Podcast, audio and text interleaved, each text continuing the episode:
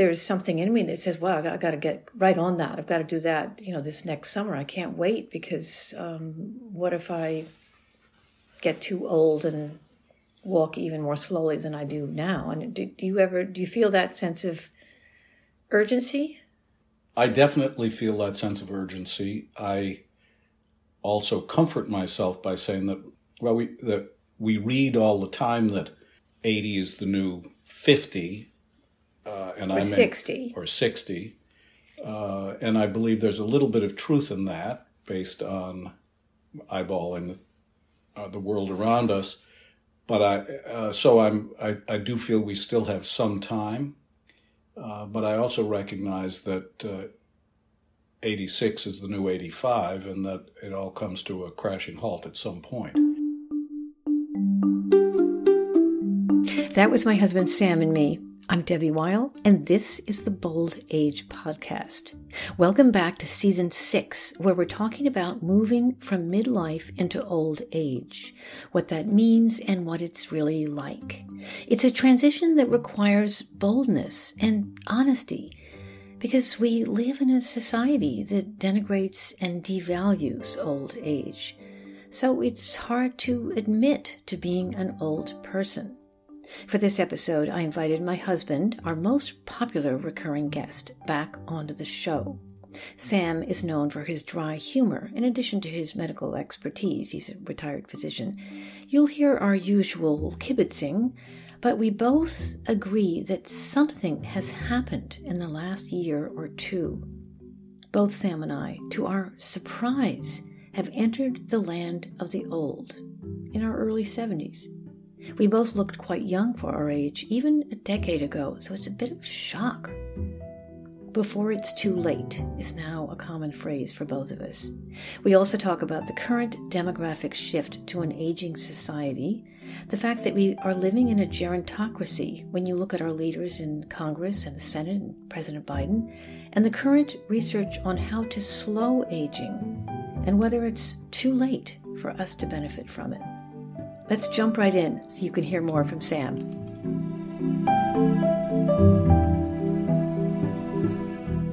Sam, welcome back to the show.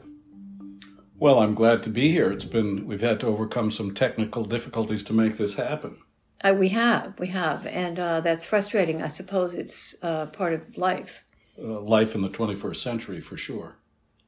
So, our topic today is the acceleration of aging or certainly between the ages of 60 to 70. And I want to get your thoughts on that. You told me recently that when you look in the mirror, you can see your telomeres fraying. Explain that to us. How is that possible? Well, I'm embarrassed to say it started by when I was reviewing some photographs from 10 years ago when we had traveled to Madagascar. And I looked at those photographs and I looked at myself and I said, holy mackerel, we are aging faster than I'd expected. That was the fastest, most dramatic leap forward in terms of a decade that I can remember. So, I mean, I'm embarrassed to say that I dwell on these things because I don't really, but I would if I didn't try to ignore them. So, you know, I get up every morning, I look out at the ocean and I say, well, let me just get these this smudge off my glasses. But it turns out that it's not a smudge; it's my cataracts that are causing the distant vision changes. So that's how this started. Well, what what do you make of that? I mean, one thing that quickly comes to me is that um, for whatever reason, you and I have both been kind of remarkably young looking for a long time. So even age 50, even age so 60. yeah. Well, you know, I'm just looking at the photos. I mean, so what is there? You know, is there a medical, physiological basis for this that aging accelerates? Yes, uh, I might not phrase, phrase it properly, but the way I think of it is that as we live, the longer we live, the more we accumulate typographical errors in our DNA as it's replicated, and at some point, as our DNA and RNA are replicated, those typographical errors uh, take on a life of their own and sort of become self perpet self uh, what's the word I'm looking for? Not perpetuating, but in fact speeding up. So So building think building on one another. I mean, sort of almost Yeah. like a mathematical thing, a right? snowballing effect. Yeah. yeah. So it's kind of a mathematical thing. Uh, if we could understand mathematics, we'd be able to explain it. But Well, I'm sure you understand mathematics better than I do. I used but to. well, I but you know, I think there might be another reason, and that is that my father, who's 92, is really declining all of a sudden, and when I go to visit him, I mean, I look at him, and it's just this blunt reminder that old age looks very debilitated, and he's only 21 years older than I am.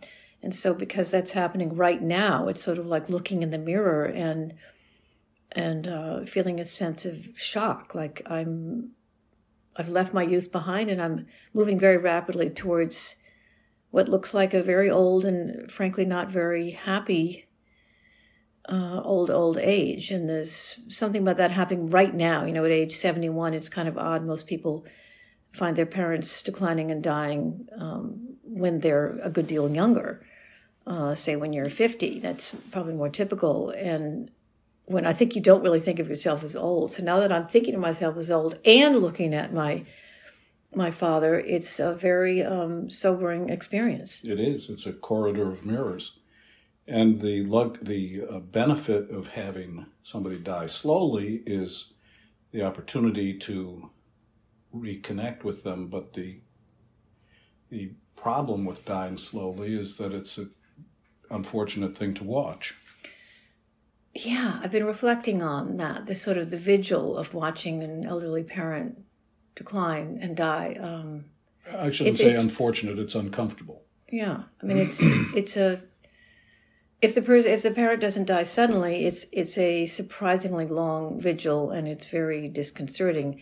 I mean, I've been doing some reading about this, and one uh, interesting tidbit I picked up is that um, often adults feel angry when their parents uh, get old because it's almost like a betrayal. Like the parent was supposed to be vital and strong and um, in charge, and then all of a sudden they're not, and one feels, or one could feel, like it's a betrayal. There's just there's a lot of things going on. I think emotionally. Well, that's beyond me. That's beyond you. Okay. Yeah. Well, um, it- so you said you looked in the mirror and you saw your telomeres fraying, that, but that you also were extremely active this past summer, uh, working at a housing site that um, you've been involved in, doing really manual labor. So, did you notice anything then about how you felt physically? Well, I had the, I had a positive experience in the sense that I worked four, six, eight hours a day doing manual labor, and felt good about it, and felt um, surprisingly good about it, as opposed to exclusively doing exercises and tracking myself uh, on a exercise bike or or some other contrived enterprise this really made me feel as if, wow, I've had a really tiring day. I'm going to sit back and enjoy my beer, and I'm going to get ready for the next day tomorrow. Of course, the difference is I'm not, I'm doing it on a- volunteer basis, so I'm not counting on it to pay my rent, and I don't have to worry about missing a day or, or if I, if I do put my back out, which I didn't, uh, I don't have to work under duress. Right. Well, so so that, that was overall positive. Well, you forgot to ask me how how I might be feeling about um, the acceleration of aging. Should I answer that? Well, let me ask, how your telomeres doing?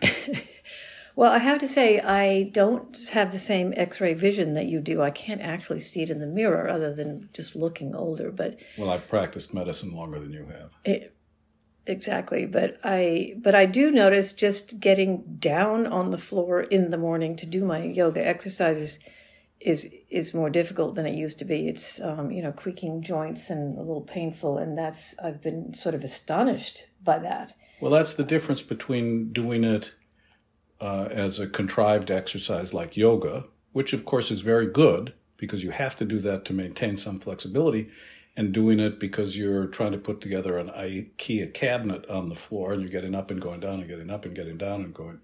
etc. And you're doing it with an endpoint in sight that is unrelated to your physical aches and pains. Right. Well, I mean, I think part of it is I don't think I was ever that terribly aware of my body in the sense of being aware of aches and pains. I just didn't notice them. And I've heard people talk about that as they get older. And I always say, well, that's not me. That's not for me. But anyway, now I do feel that. The other thing I feel is more of a mental sense of, um, it's this phrase that keeps coming to me as in before it's too late. You know, I've got to do this or that before it's too late. And, you know, one thing is we've taken a couple of trips with grandchildren, um, and we have more grandchildren to look forward to to take trips with. And there's something in me that says, "Wow, I've got to get right on that. I've got to do that. You know, this next summer. I can't wait because um, what if I get too old and walk even more slowly than I do now?" And do, do you ever do you feel that sense of urgency? I definitely feel that sense of urgency. I also comfort myself by saying that well we that we read all the time that 80 is the new 50 uh, and or I'm 60 or 60 uh, and I believe there's a little bit of truth in that based on eyeballing uh, the world around us. But I uh, so I'm I, I do feel we still have some time. Uh, but I also recognize that uh, 86 is the new 85 and that it all comes to a crashing halt at some point. And uh, we both have to thank the stars that we don't have a chronic illness yet. I mean, nothing serious. And uh, therefore, we can look ahead with optimism and we're going to make it for uh, at least through the three grandchildren, right? The, the remaining grandchildren for trips. I'm pretty sure. Um, Wait, but I have a question. Yeah. So just but you know, moving this uh, out a little broader than just you and me, it does seem to be true that old age is different. Um, that you know, people in their sixties and seventies today are um, not old the way they were fifty years ago. So there are some very observable differences. What What are your thoughts on that? I mean, how is that? How can that be true, and why? Well, it's true because there are, have been medical advances that keep people going uh, longer at less expense uh, than in the past. So now people can have heart valves replaced without major surgery. Joint replacement has been very important in terms of keeping people, quote, young and uh, more active. And the more active we are, the slower our aging process happens. So uh, even though I maintain that uh, joint replacements late in life are a mistake, uh, joint replacements as needed in a, uh, at a younger age really do prolong activity and promote right uh, promote good health. I mean, joint uh, replacement, say sixty or seventy. Wait, now this is now I've forgotten what I was going to ask you next, but it was terribly important. Welcome to my world. Yeah. Um, well, I'll pick up from okay, there. go ahead. Um, yeah, I, I, think joint replacements at age 60 are great. I think joint replacements at age 80 are a mistake. I have avoided joint replacements, even though my knees don't function uh, the way I want them to. I've downgraded my uh, activities and try and remain active in those forms of exercise that my knees allow. Mm. Uh, and I worry that I'm moving toward a joint replacement, but at age 72, I'm also moving toward the gray zone that where maybe that shouldn't happen. Mm. Because my, my, my philosophy is you replace a joint, then you put more strain on, uh, you suddenly start putting more strain on your next, your, your other joints, and then those need to be a, a attended to. So wait, wait, remember, remember what I was going to say. Oh, good. It was that. Um, uh, so it is true that modern medicine has increased what we call health span, if not lifespan, and that is interesting. And I think that is what that's the difference between you know 50 years ago, if someone was 60 or 65, they were really old, and that doesn't seem to be as true today. Uh, another question: We we are living in, but we still fall off the lifespan cliff. Our health span is better, but we compress our morbidity uh, and fall off the lifespan cliff at the end. So right. I reminded. And don't the, get too excited. I know. And re- compressing morbidity means the time in which you are It, it really is. A, um, ill. Or, or tell us again what that's in, in plain language. What what's morbidity? You mean should I use a heuristic? Oh, yeah, that's yeah. I can put that in the show notes. Yeah, a heuristic. H e u r i s t i c. Yeah, go Uh, ahead. It's the now I don't know how to use it. It's the as the the health span increases, but it just approaches the the biologically determined lifespan, which is increasing much more slowly. So we basically drop off a cliff, ideally faster than if we didn't promote our health span. So it's it's, So it's, it's a, it slows the downward curve. yeah, and the and the time during which the we plateau are at which we're relatively healthy, and Right. then we fall off the cliff. right. So the I think the the morbidity refers to the time at which you are disabled, like my father.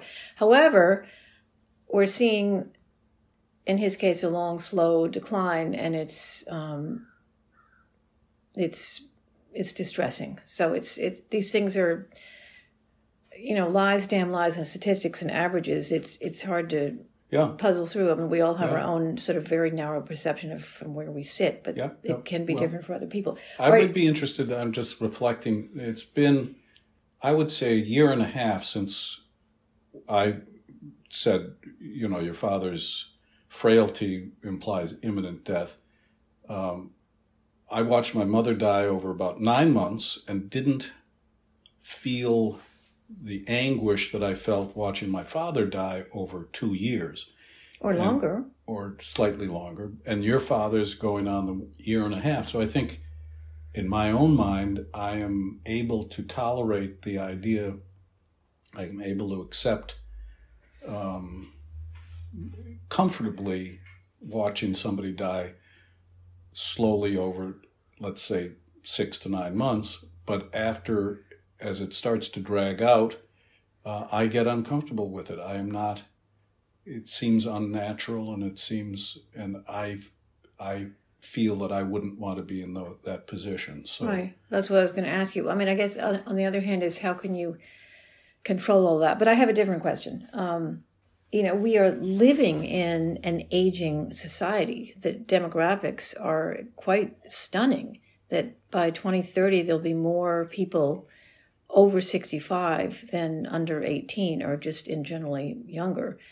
Um, that's a, really kind of an astonishing thought. And then the corollary is that we're living in a gerontocracy when we look at um, the leaders in the House and in the Senate.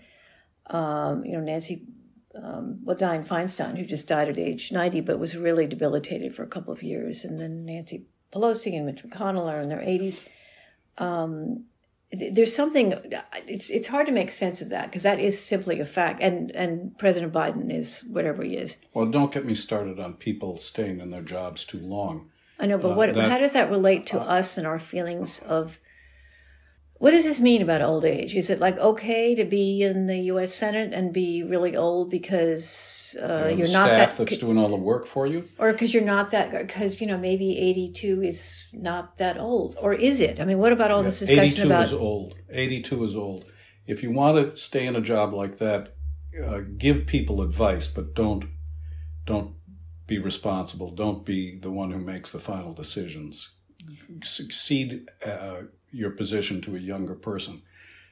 The fact that, that the world is aging at least the western world is aging so fast and i guess japan and probably other asian countries have some aging issues uh, it ju- is just another anxiety for all of us to deal with in a world that's on fire in terms of global warming, facing catastrophic sea level rise in our little community, struggling with opioid addiction, dealing with wars. right, hold on, hold on. In, oh, am I getting too far afield? Well, you're just, you're just Well, so demographically, um, aging is just uh, an aging world is just another giant problem for us to deal with. Right. Well, I mean, just get back to President Biden for a minute. I mean, there's something. odd about us sort of feeling uncomfortable, or at least for me, saying, oh gosh, you know, I am old, because I'm about to be 72. Uh, and yet, you know, I'm not really that old because I'm not 80 and I'm a baby boomer, and it's hard for me to say I'm old. And then looking at President Biden, how old is he now? 70, 78? How old is he? Um, he's 80, isn't or, he? Or he's 80, he just turned 80.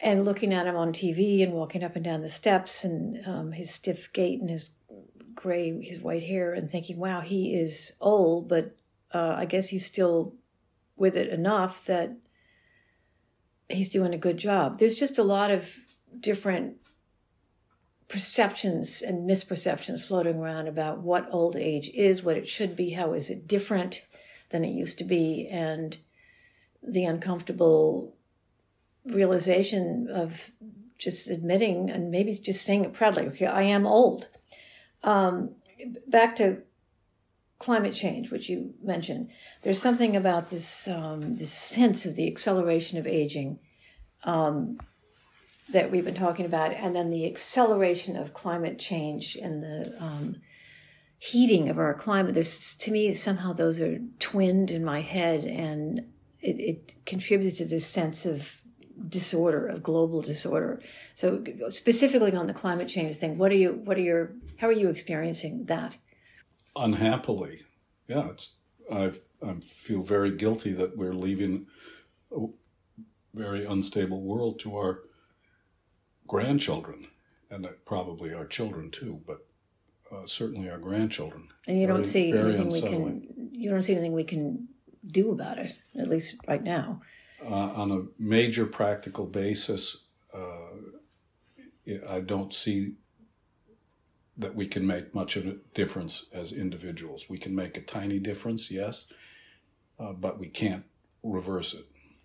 You know, I've been reading a lot about um, the current research being done on how to slow aging, not necessarily prolong life, but slow aging. Um, I interviewed a, a Brit author and scientist named Andrew Steele, and I'll put that link in the show notes. Um, some months ago, he was fascinating. A recent cover story in The Economist is called Living to 120 is Becoming an, an Imaginable Prospect.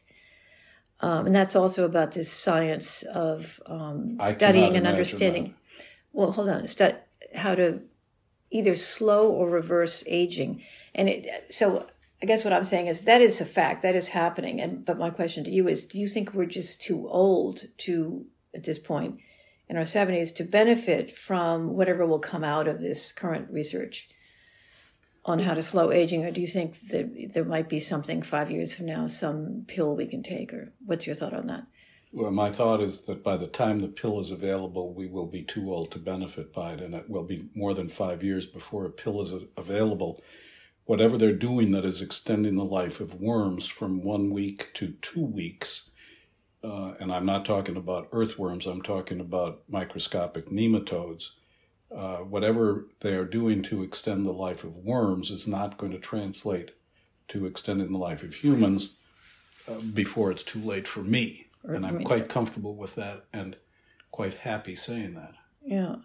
So this whole meme about living to be a hundred, I mean, I think I know what you're going to say. Should, is it? It's not that it's ridiculous. It's just that from what we can well, see, I, I'd be happy to call it ridiculous. Oh, okay. Well, but for what we can see, looking at my dad at age 92, uh, living to 100 just doesn't sound so great. So, in order for, I guess our youngest grandchild is six, if he is most likely going to live to 100, I mean, I guess my big question is will they have increased health span enough in however many years, many decades that is, that that'll be a good thing? I mean, what's your thought about that? It's, it's not, I mean, you don't, I know you don't want to live to be 100, but looking down the road 70, 80 years from now, do you not think that that could be an okay thing, that it might be sort of you still feel fairly healthy, or what? What are your thoughts on that?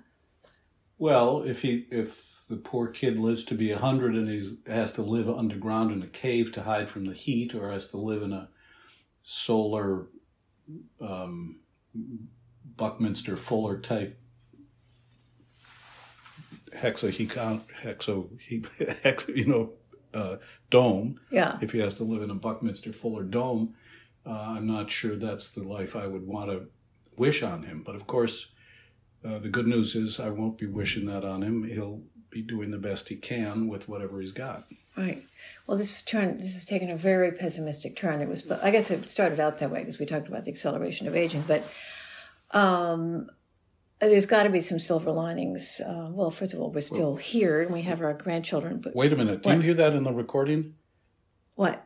I think Island Workforce Housing is calling me. Okay, hold on. That's, I know that's your project where you want to go work. So, but here's a here's a more positive question. Um, I hope that doesn't show up in the recording. You'll Yeah, have a hard right. time editing it out. right, right. Well, we'll put that. Your Go project is wonderful. Workforce Housing. Sam, Sam, Sam, please. So what? So um, on a, um, to end on a positive note, what are you looking forward to in this uh, next year or even next decade? But other new projects, new interests on a very in a positive, optimistic. Um, I'd like to end there. So tell us. I'm looking forward to starting the next Island Workforce Housing project. I'm looking forward to selfishly traveling with my grandchildren and I've got a couple of and with my yeah uh, I've got a couple of selfish trips that I'm looking forward to and there we are. I, th- I thought you told me recently that you possibly had a writing project in mind, but Um, we'll see how I fit that in. Yeah. Okay. Well, let's just say that we the, the aging is accelerating, and we're um, but it's okay. We're doing the best we can Yeah. for now. Onward. Okay, onward. And that's it for this episode of the Bold Age Podcast. Help us spread the word. Tell a friend. Leave a review on Apple Podcasts. And if you have a comment or question, send it to theboulderpodcast at gmail.com. I promise to respond. Till next time, I'm Debbie Weil.